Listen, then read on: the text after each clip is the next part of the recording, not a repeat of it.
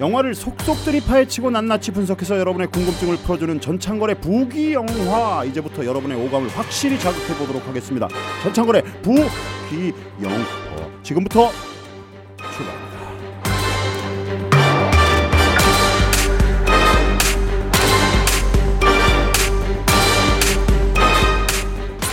사람을 연결하는 공감 미디어, 스마트 미디어 N입니다.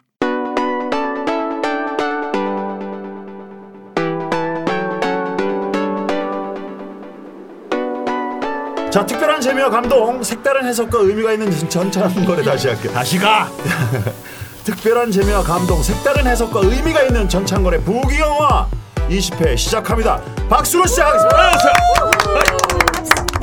우리가 일주일에 한 번씩 보는데 요번에 굉장히 오랫동안 떨어져 있었다라는 그런 느낌이 드는 건 왜 그런 거지? 연휴가 있어서 그런가요? 연휴가 있어서. 어떤 연휴가 있었죠? 너무 오래돼서. 오래된 개그요? 오래된. 아무튼 패스. 좋아요. 한참 우리가 뭐 떠들었어요. 밖에 눈도 오고 지금 그러니까. 얼마 전에 우리 그 남태우 공께서는 또 신넘버3를 혼자서 경영을 하느라고 굉장히 고생했던 얘기도 좀 하고. 무슨 일이 있었습니까? 얼굴이 지금 퉁퉁 부었어. 그때 여파가 있나 봐. 무건수행 중입니다. 아까는 말씀 많이 하시더니 수술을 많이 드셨나 보다. 속상해서. 너무 할 말이 많아서 말을 할 수 없는 그런 상태라고 보시면 되고요. 성불하시기 바랍니다. 성 뭐야? 지금 왔다 갔다 해. 자, 오랜만에 소개할까요? 전창걸이고요. 곰돌입니다. 뽀삐입니다. 애슐리입니다. 남태우입니다. 영심입니다. 네, 미스임입니다. 아, 좋아요. 자, 얼마 전 2월 14일 뭐 초콜릿들 많이 받으셨나요? 발렌타인으로 기억을 하지만 예. 저는 못 받았다. 솔직히 손들어. 저는 받긴 받았는데 그날 받지 않았네요. 못 받은 거야. 못 받은 건가? 저는 그냥 늘상 생활상 먹고 있어요. 그래서 초콜릿을 네, 특별히 뭐 2월 14일이다 뭐 이런 제 손으로 먹었다. 네. 못 받으신 거구나. 네, 슐리. 네. 주는 분인가요? 저는 줬어요. 누구한테 줬어요? 제 친구한테 줬죠. 네. 저는 항상 줘요. 더 이상 얘기하지 마. 다른 사람한테 준 게 아니라 제 친구죠. 네, 친구. 예. 남태현 씨. 저는 뭐 특별히 7월 7석에 주로. 네. 2월 14일 영심이 전 딸내미랑 같이 합작으로 줬습니다. 아유, 남편한테 주는 거는 그건 인정할 수 없고. 그럼 미스임은? 자, 좋을까요? 나도 주고 싶다. 어찌됐건 요즘에는 근데 발렌타인데이니 네. 발렌타인데이가 점점 그 함께 주고받는 걸로 바뀐다면서요. 속도가. 아, 여자가 유리해. 4월 14일에 또 주고받고 뭘 두 번이나 해. 그러니까 그냥 알싸고 없애 그냥. 아유, 어찌됐건 진짜. 그 날짜 얘기를 했던 거는 요즘 그 SNS에서 올라왔어. 포스팅됐는데 발렌타인으로 기억되는 2월 14일이 지금으로부터 106년 전인 1910년 2월 14일 침략자 이토 히로부미를 처단한 30살 안중근 의사의 사형 선고일이래요. 맞아요. 선고. 그러니까 이게 돌아가신 날이 아니라 사형을 선고합니다 하고 한 달 있다가 이렇게 돌아가시잖아요. 자, 또 결의와 민족을 사랑한 안중근 의사의 일대기를 담은 한중 합작 영화 영웅 안중근이 한국과 중국에서 한창 촬영 중이라고 합니다. 또 이런 또 의미가 있죠. 옛날에 이 안중근 영화인가? 도마 안중근. 그거 네. 저기 서세원 씨가 제작했던 거 뭐 하나 있죠. 서세원 씨가 80억 정도 규모인데 네. 내가 봤을 땐 거기 한 7억 들었나 8억 들었나 뭐 네. 이렇게 보일 정도로 허접하게 만들어낸 영화가 기억이 나. 그렇게 하기도 쉽지 않지 않나요? 그렇지. 야, 그 돈을 들이고도 티를 하나도 안 내는 그런 재주. 소박하신 취향을.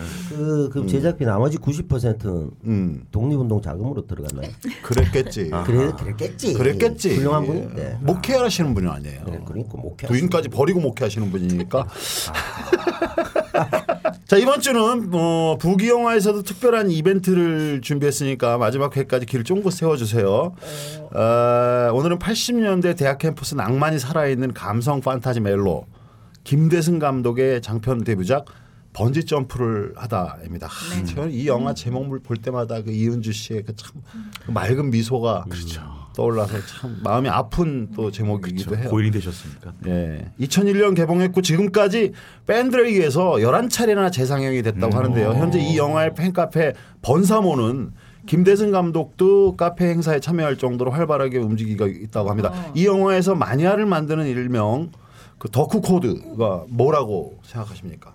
이 당시에는 되게 파격적이었던 소재, 스토리 자체가 소재의 파격성? 일단 환생이잖아요. 그리고 그러니까. 이은주 씨의 약간 그 신비스러운 그리고 자살한 여배우에 대한 신비스러운 미모. 어떤 그리움도 있었어요. 사실 이 영화 전까지 이병헌이란 배우가 그 흥행 해커였어요. 그렇지. 영화 출연하면 그 제작사, 뭐 드라마 출연하면 제작사 아주 다 망해 먹는데 왕이었었지 왕. 그럼 쟤만 나오면 어떻게 이러지? 저렇게 영화가 망하냐. 이 정도였는데 이 영화하고 그 옛날에 그 시골 선생님으로 나왔던 그 뭐 내 마음의 풍금인가? 그 두 영화를 통해서 아 인간의 마음을 건드릴 수 있는 역할을 하는구나. 그리고 이제 그때 증명받기 시작하면서 조금씩 솟아오르기 시작했죠. 아닐 수도 있어. 근데 이은주 씨가 너무 죽었어. 네? 모든 영화에서 많이 죽는 것 같아요. 이은주, 맞아요. 마음이 아파. 하늘정원 뭐 여기 번지점프에서도 죽고 그래. 그리고 또 뭐 주홍글씨. 맞아, 주홍글씨. 태극기 휘날리며. 죽고 너무 약간 그렇게 막 연애 소설도 이름이 바뀌어서 그렇지 뭐 불치병 걸리고 막 이런. 그래서 그 다음에 그 얘기도 많았죠. 그러니까 배역과 사람이 같이 간다는 얘기야. 노래도 그렇고. 그러니까 노래 가사대로 간다. 가사대로 가고 배우는 또 배역대로 간다 얘기가 많았는데 이분이 상당히 그 부분에서 매치가 많이 되니까 물론 결과론적인 얘기지만 참 안타까움이 더 했던. 그 묘한 아름다움이 있어요. 그러면 몽환적인 분위기. 고3 때 제 연극을 보러 왔어요. MTM에서 단체로 왔는데 그중에 이은주 씨가 껴있었어요. 그런데 그게 전 배우인데 소극장에서 연기라는 배우가 관객을 구경하는 거야. 진짜? 연기를 하면서 뭔지 알 것 같아. 이렇게 막 도드라지니까 끝나고 나서 되게 전형적으로 예쁜 얼굴은 아닌데 그렇게 아우라가 있구나. 그런 시선을 갖고 계세요? 네, 갖고 있으면 안 된다. 그 아니나 다를까 이제 그때 백야 거기 나오더라고요. 백야 3.13가 뭐 거기 나왔었나? 3.918인가 뭐 아무튼 3.1479 파이? 거기에 파이가 나와. 그래서 그 고3 때 이렇게 공연이 끝나고 원래 그러면 이제 그 단체로 오게 되면 질문하는 시간을 공연 때 줘요. 그래서 대답을 하면서 괜히 그 친구를 물어보지도 않는데 그 친구한테 재밌게 봤어? 이런 식으로 물어보고 그다음에 그 친구가 잘 되고 이제 방송 저도 할 때 압구정에서 우연히 카페에서 그 친구는 어머님이랑 같이 뭐 케이크 뭘 먹고 있는데 내가 다른 자리에 있었거든요. 케이크를 탁 조금 잘라갖고 선배님 드세요 이러는데 그 기억이 아직 남네. 떨어진 부분을 준 건 아닐까요? 사랑하기 때문에 사랑하는 것이 아니라 사랑할 수밖에 없기 때문에 사랑하는 그 사랑 속으로 이제 우리 다 같이 번지 점프를 해볼까요? 어떻게? 슈 이렇게 닥쳐!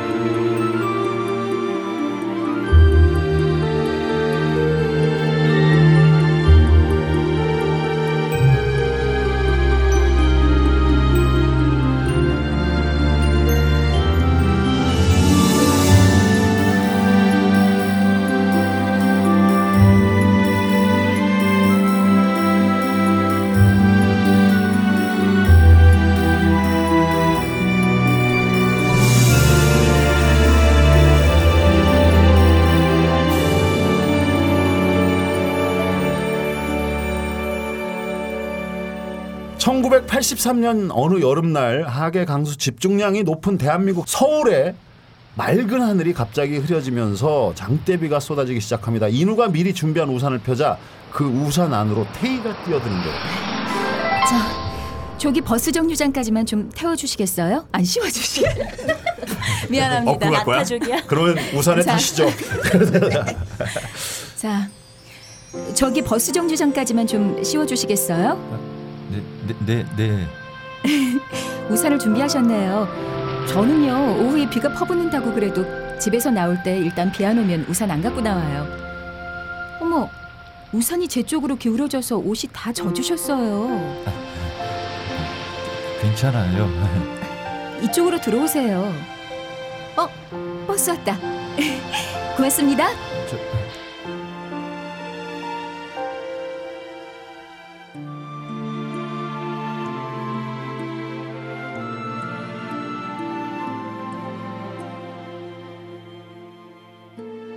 국문과 동기들 대근 기석과 함께 인우는 학교 잔디에 앉아서 며칠 전 비오는 날 만났던 운명의 여인에 대해 이야기 중입니다. 그래서 그 뒤로 못 만났어? 으이그 병신년의 난 같은 새끼. 야 버스 정류장까지 걸어가면서 뭐였냐? 어느 학교 다니세요? 어? 이거 하나만 물어봤어도 됐잖아. 그러게.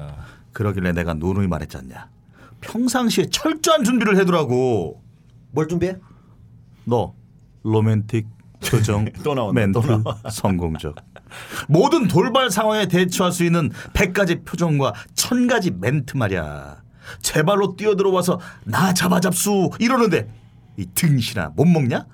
아니 안 먹으니까 어? 누구 말대로 속이 새카맣게 타들어갈 지경이지. 야야 아까운 민간인 쌀 축내지 말고 빨리 군대 가서 짬밥이나 쳐먹어라. 안 그래도 오늘 휴학계 낼 거야. 응? 정말이야? 기회에 가려고? 어차피 2학기 시작했는데 뭐 마치고 가지 왜? 언제고 갈 건데 미루면 뭐하냐. 빨리 해치우고 와서 영계들이랑 놀아야지. 이거 진박한 별사 피박 쓰는 소리하고 자빠졌네. 영계 같은 소리를 하고 있어 그냥. 야마 어느 눈먼 연기가 너한테 잡히냐? 잠깐. 왜? 뭐야 왜? 나 말이야 군대 안 가. 인우가 뚫어져라 응시한 곳에는 비오는 날 만났던 여인 바로 태희가 조각상을 들고 걸어가고 있습니다. 그날부터 인우는 국문과 대신 태희가 있는 조속과로 출석을 하는데요. 서인우 또 결석이야? 서인우 보면 국문과 전공은 앞으로도 쭉 나올 필요 없다고 천해해라. 인우야 여기 점심 메뉴가 제일 빨리 나왔다. 고마워. 아니 지 전공 수업은 다 빼먹고 남의 과 가서 칼질, 톱질, 삽질하고 있냐? 정말? 너 첫눈에 반하는 거 안 믿잖아. 그랬지. 첫눈에 보고 나 지금 사랑에 빠졌어요 하는 건 네 얼굴, 네 다리, 네 머리 모양 마음에 든다 그 얘기니까. 이 새끼. 아이고 참. 야 그 뽀뽀만 한번 딱 해봐라. 야 이 새끼야 바로 실증 난다니까. 아니 죽고 못 살겠으면 가서 좋다고 말을 하던가. 맨날 강의실이나 쫓아가서 죽치고 앉았고. 아이고 답답해. 우리나라 정서에 여자가 너무 똑똑하게 굴면 밉상을 산다. 약간 모자란 보여야 돼. 잠시만요. 이게 왜 이렇게 말이 안 와닿지? 다 의미를 주려면 안 되고 그러니까, 그냥 습관처럼 막 쭉 가야 되는데 사람은. 아 그래요? 제가 너무 고지식해서. 에라 이 새끼 지금도 그거야. 뽀뽀만 한번 딱 해봐 인마 바로 실증 난다니까. 자식아 죽고 못 살겠으면 막 가서 막 좋다고 말하든가. 야 맨날 강의실 애들 이렇게 쭉쭉 가야 된다고. 저분이 멋있어 보여. 직원이나 고력이 나오네. 제가 그렇게 한번 해볼게요. 자, 우리가 이제 주목해야 돼. 이제 시대가 바뀌었어. 네네. 그랬지. 첫눈에 보고 나 지금 사랑에 빠졌어요 하는 건 네 얼굴, 네 다리, 네 머리 모양 마음에 든다 그 얘기니까. 헤라 이 새끼들 지금 그거야. 뽀뽀만 한번 딱 해봐 바로 실증 난다니까. 아니 죽고 못 살겠으면 가서 좋다고 말을 하던가. 맨날 강의실이나 쫓아가서 죽치고 앉았고. 아이고 답답해서. 우리나라 정서에 여자가 너무 똑똑하게 굴면 밉상을 산다? 약간 모자란 듯 보여야 돼. 아하 나만 최고 저놈처럼? 그럼. 근데 인우가 좋아하는 여자는 전해보니까 어우 괜찮던데. 이때 낡은 운동화와 작업 앞치마 차림으로 석고상을 안고 가는 태희를 발견한 인우가 밥을 먹다 말고 후다닥 밖으로 튀어버립니다. 야 어디가 서인우. 야야야 아 저 새끼 저거 점심값은 냈냐? 아 저 새끼 공짜 너무 밝혀. 숨 가쁘게 달려온 인우가 태희 앞에 우뚝 섭니다. 허걱 가쁜 숨을 몰아쉬던 인우는 갑자기 무릎을 꿇고 풀어진 태희의 운동화 끈을 매주기 시작하는데요. 당황한 태희는 할 말을 잊은 채 석고상을 안고 그저 인우를 내려다봅니다. 그거 아세요? 제가 태희 씨한테 마법 걸었어요. 네? 물건 줄 때 앞으로 이렇게 새끼손가락 펴라고요. 단언컨대 가장 완벽한 마법이에요. 며칠 후 태희는 조속과 작업실에서 수업 준비를 하고 있습니다. 아, 태희야 여기 커피. 벌써 작업 준비해? 그냥 심심해서. 커피 땡큐. 근데 그 국문과 남학생 요즘 통 안 보이네. 치, 너도 그 사람 얘기야? 수다를 떨던 테이는 문득 종이컵을 쥔 오른손에 새끼손가락이 펴져 있는 것을 발견합니다. 그때 말한 단언컨대 마법? 어? 뭐가?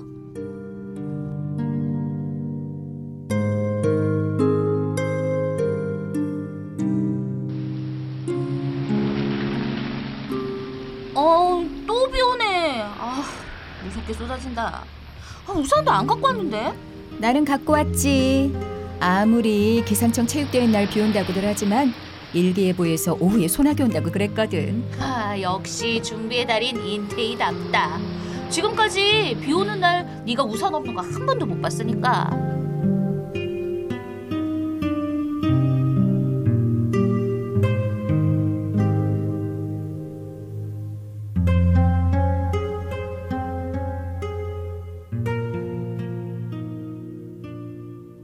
그렇게 인우와 태희는 조금씩 서로의 생활 속으로 들어가면서 가까워집니다.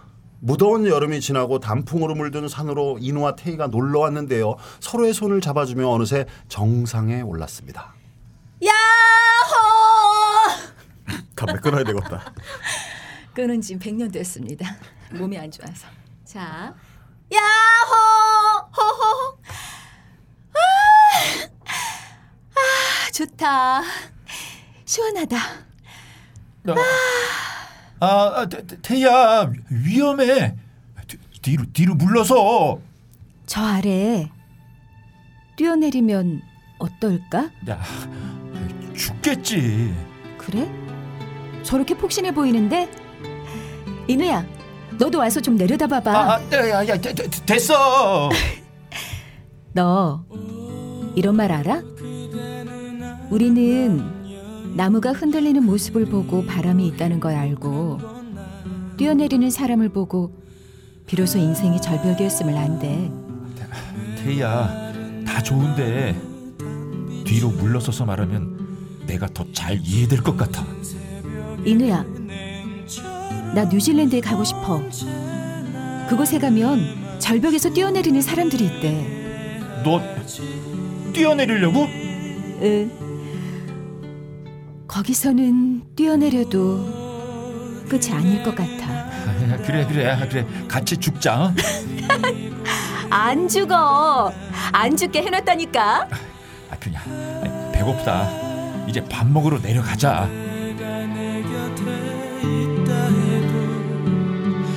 두 손에 못 잡는 연기처럼 언제나 내 맘 외로워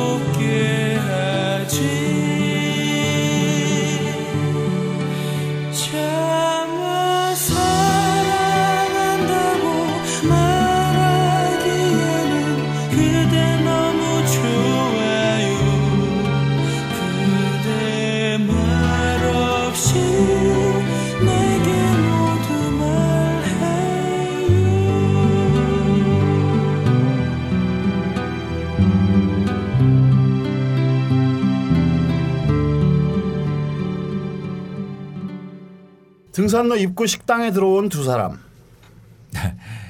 이 숟가락 봐라. 숟가락을 앞으로 보면 거꾸로 보이는데 숟가락을 뒤집으면 똑바로 보인다? 자, 신기하지? 너 이거 알았니? 그래? 나도 해볼까? 어? 정말 그러네. 볼록렌즈, 오목렌즈 그런 건가 이것도? 아, 인우야, 너 국문과지? 왜? 나 어릴 때부터 궁금한 게 있었는데 젓가락은 시옷 받침이잖아. 근데 숟가락은 왜 디귿 받침인 거야? 아니, 수에 디귿 받침한 글자가 하나라도 더 있으면 내가 말을 안 해. 근데 국어사전 찾아보면 숟가락 이거 딱 하나밖에 없거든. 새로운 글자를 만들어가면서까지 왜 굳이 디귿 받침을 한 거야? 어차피 발음도 똑같은데 숟가락도 그냥 시옷 받침 해도 되잖아. 아, 그건 젓가락으로 반찬을 집어 먹으니까 시옷 받침이고, 봐, 이 숟가락은 이렇게 국을 퍼 먹으니까 디귿 받침하는 거야. 봐, 이거 봐, 디귿자처럼 생겼잖아. 치, 너 국문과 맞아? 어. 야, 그건 있잖아. 그건 4학년 돼야 배워. 아, 또 있다, 또 있어. 그 수에 디귿받침한 낱말 숟가락 말고 또 있어. 그래? 뭔데? 숟갈. DJ가 있는 80년대 음악다방에 온 두 사람은 마주 앉아 커피를 마시는데요. 오늘은 왠지 사랑에 빠진 남자의 사연을 소개하고 싶네요. 지금 흐르는 곡은 손님 중에 서인우 씨가 신청하신 곡인데요. 세상에 사랑이 정말 있다는 걸 가르쳐준 태유와 같이 듣고 싶다는 사연과 함께 The first time ever I saw your face. 네 면상을 봤을 때 신청하셨어요. 밖에 눈 온다. 어머, 언제 신청했어? 아까 너 화장실 갔을 때. 정말 그랬어. 그날 널 처음 봤을 때 온 우주가 한 사람으로 집중되는 느낌. 사실 난 첫눈에 반해서 영원을 생각하고 장담하고 그런 거 다 웃기는 얘기라고 생각했었거든. 근데 나 서인은 맞아? 나도 그랬어. 나도 너 처음 봤을 때 아, 우리 사랑하게 되겠구나. 우리의 끝은 사랑이겠구나. 사랑은 순간적으로 풍덩 빠지는 게 아니고 그 사람 알아보는 거야. 나도 선물. 라이터네? 어? 아니, 라이터에 새겨져 있는 얼굴 조각 너야? 응. 우와, 라이터랑 너랑 진짜 닮았다. 대학 입시 준비할 때 틈틈이 만들었던 거야.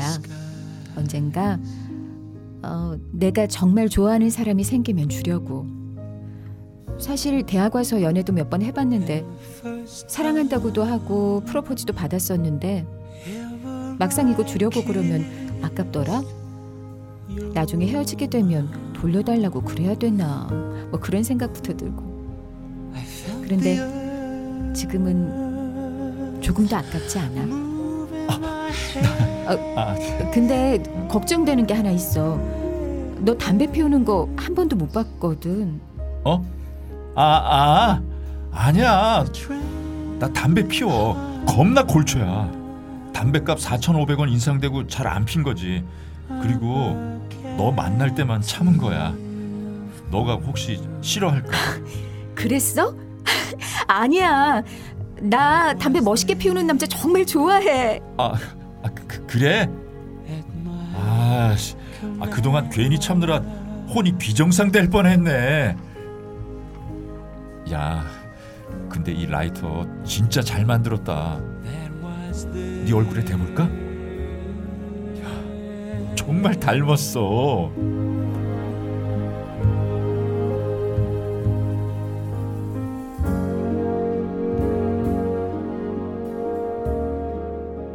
그날부터 인우는 대근과 기석으로부터 속성 흡연 훈련에 돌입하는데요. 여기요? 인후염이나 폐암 한갑 주세요. 에이, 참나. 야야, 담배 아깝게. 야, 줘봐.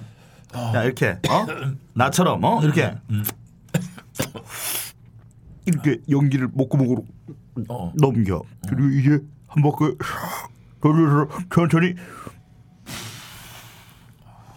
맞지? 꼭 이렇게까지 해야겠냐? 대근아, 멋있게 피우는 건 어떤 거니? 그것 좀 가르쳐주라. 멋있게? 응. 쫙. 그 도너츠 한 박스 해주면은 뻑하지. 응? 이거. 어때? 어? 그게. 멋있는 거야? 그럼! 야, 미팅 나가서 이거 한방 날려봐. 여자애들이 그냥 까무러친다니까? 그리고 진짜 까무러치는 거 알려줘? 그래, 알려줘. 잣? 그게 뭐야? 잣네, 잣어 이 새끼 이거. 야, 솔직히 말해봐. 너 영화 찍었어 안 찍었어? 어? 야, 배드씬 그거면은 바로 그냥 게임 끝이야. 잣? 이게 이 새끼. 하여간 쟤나말 자기분 같은 소리만 하네. 무슨 자짜시 뭐. 야 지금 뭐 조선시대냐 여자들이 그런 걸로 곱게.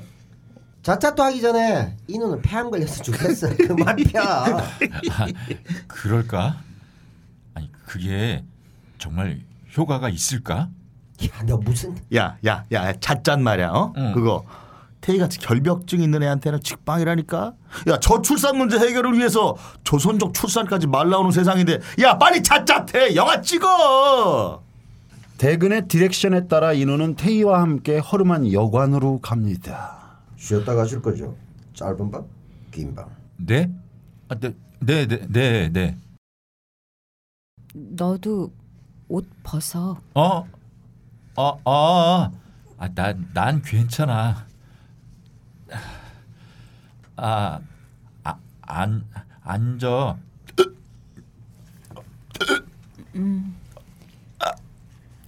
아유 갑자기 자기 왜 어우 진짜 왜 딸꾹 질이 나오지? 아휴 물 마셔. 물 줄까? 아니야 나도 손 있거든. 내가 마실게.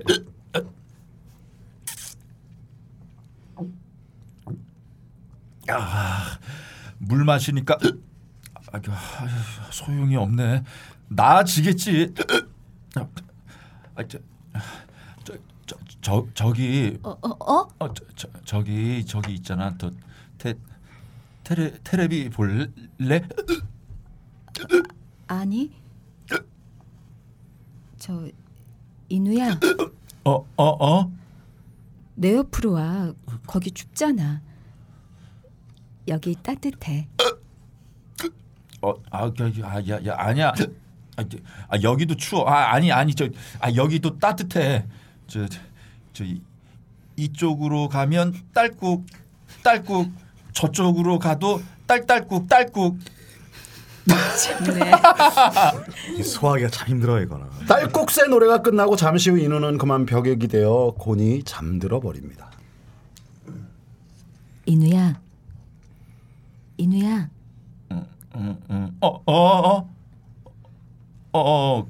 그래. 시간 얼마 안 남았어. 망설이던 태희가 블라우스의 단추를 풀기 시작합니다. 뭐야? 너 긴장하면 딸꾹질하는구나? 아니면 흥분하면 하는 건가? 걱정하지 마. 나 어디 안 가. 그대로 있을게. 지금 모습 그대로. 난 악착같이 너 찾아서 다시 너랑 사랑할 거야. 정말? 근데 그 사람이 전생에 나라는 걸 어떻게 알아? 글쎄, 알 수 있을 거야. 알 수 있어. 내가 또 누군가와 사랑에 빠질 거 아니야? 그럼 그게 바로 너야. 그게 뭐야? 그럼 아무나 좋아하고 나서 나중에 난 줄 알았다고 우기면 되겠네? 아니야. 알 수 있어. 너 아니면 누구도 다시 사랑할 수 없을 테니까.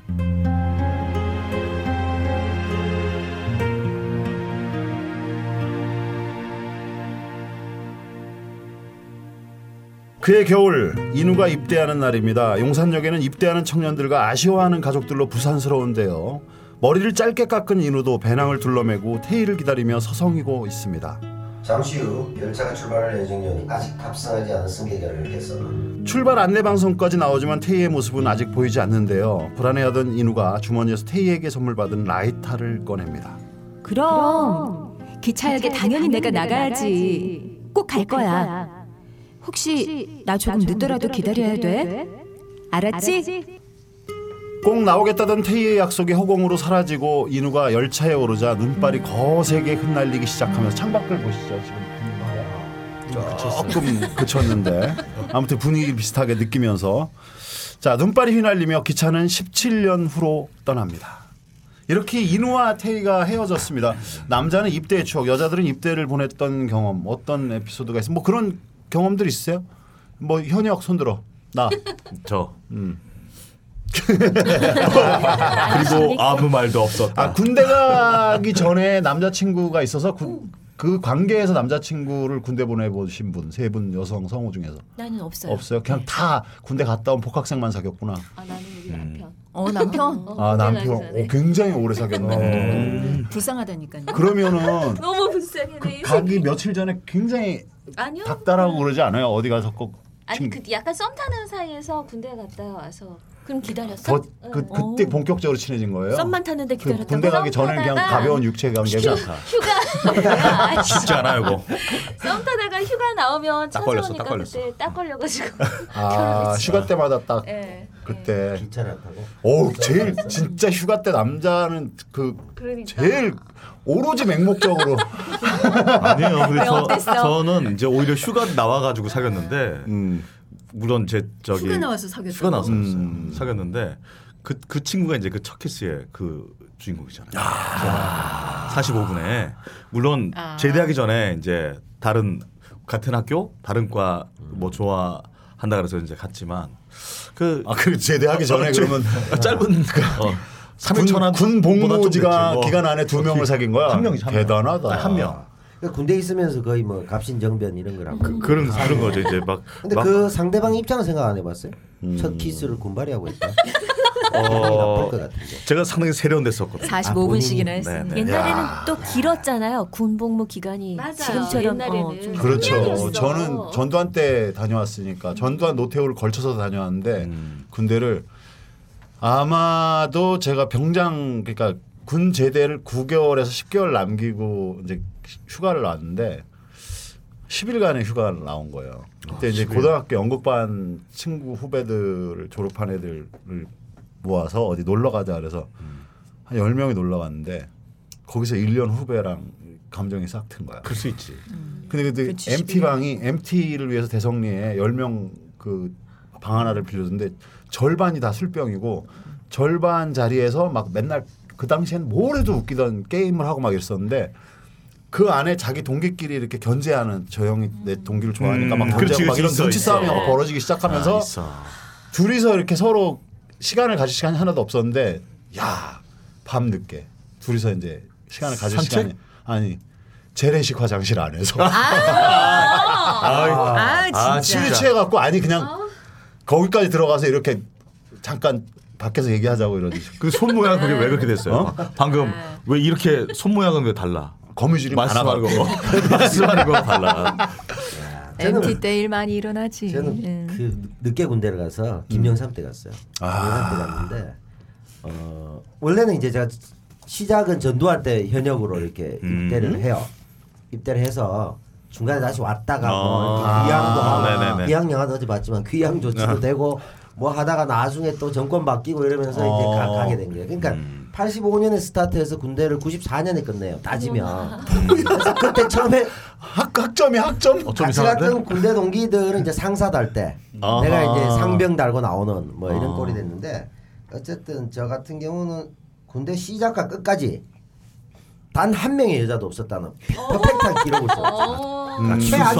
순수한 남자죠. 자랑거리는 아닌 것 같아요. 처음에 군대 갈 때 그때는 유명하지 않았지만 발렌타인데이 때 갔어요. 그래서 가니까 그 입영하기 위해서 버스 타고 가는데 다 뭐 이렇게 쭉쭉 꿀꺽꿀꺽 이런 분위기인데 나 혼자 서가지고 반드시 돌아와야 된다 뭐 이러면서 나 혼자 애국 짓고 있고 이런 분위기였죠. 그런데 그 슬픔이 그로부터 10년 뒤에까지도 결국은 지금까지 이어지는 거거든. 남배우는 군대를 동원 훈련 비슷하게 다녀왔네. 그 다음에도 8년 또 그 해서 그 예비군 있잖아. 법이 바뀌어가지고 근데 그걸 또 만땅 다 채운 거야. 이야. 그래서 군대는 뭐 슬프죠. 싸이 못지않은 사연이 있겠는데 나중에 군대 얘기로만 가면 싸이도 군대 특집으로 한번 해야 되겠네. 그런 거 있었잖아. 자, 극중 이누와 테이처럼 첫눈에 반한 경험. 이거는 전에도 한번 우리가 딱 그냥 진짜 한 방에 그냥 가슴까지 뺏겨버리는 이런. 저는 있어요. 넌 자주 있지? 아 자주 있지. 하루에 7번 정도 아니, 있잖아. 그게 아니고 그 신촌과 이대 그 교차로가 있어요. 아 그래 그 그래. 마을 버스를 타고 딱 가는데 근데 그 혹시 영웅문 보셨어요? 네. 소용녀. 양과의 그 스승인 그 옛날에 이제 그 표지에 보면은 소용녀의 얼굴이 나와 있었어요. 딱 그렇게 생긴 사람이 있는데 저는 당시에는 진한 눈썹이 너무 유행이었는데 요즘처럼 눈썹이 그래서 진행을 하란 말이야. 어떻게 됐었냐고.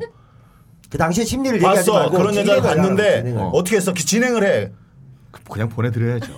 그게 제가 뭐 하겠어. 아, 눈으로 이렇게 보고 끝났다고. 근데 너는 사랑을 느끼고 그 사람은 스쳐 지나갔다고. 그 사람한텐 제가 아무 존재가 아닐 수 있지만 그 사람은 저에게 지금까지 이렇게 기억나는 거 보면 특별한 인상이었던 건 맞는 거 같아요. 되게 좀 그랬어요. 그리고 또 다른 여자는 아니 그럼 결론은 버스에서 길 가는 여자 한번 봤다 이게 끝이잖아. 그렇지. 우리 매일 있는 일인데 그건 뭐. 매일 있어. 매일 있는 일이 지하철에도 있고. 아니, 이런 회사신 분들 봤나. 진짜 싱싱한 나이 때는 그런 버스 얘기 나오니까 그런 경험이 있어요. 어느 장소에 가서 사람이 좀 이렇게 뭐 버스도 이렇게 막 10명 타고 그럼 그 안에서 제일 예쁜 여자를 찾고 뭐 지하철 타면 또 그 안에서 제일 예쁜 극장 가면 극장에서 제일 예쁜 여자를 찾고 막 이랬던 경험. 자기 마음대로 오디션을 하네. 넘쳐가고 그러니까 이 가슴에 아니, 이것도 감정이 있잖아. 넘쳐서. 저 이번에 내려요.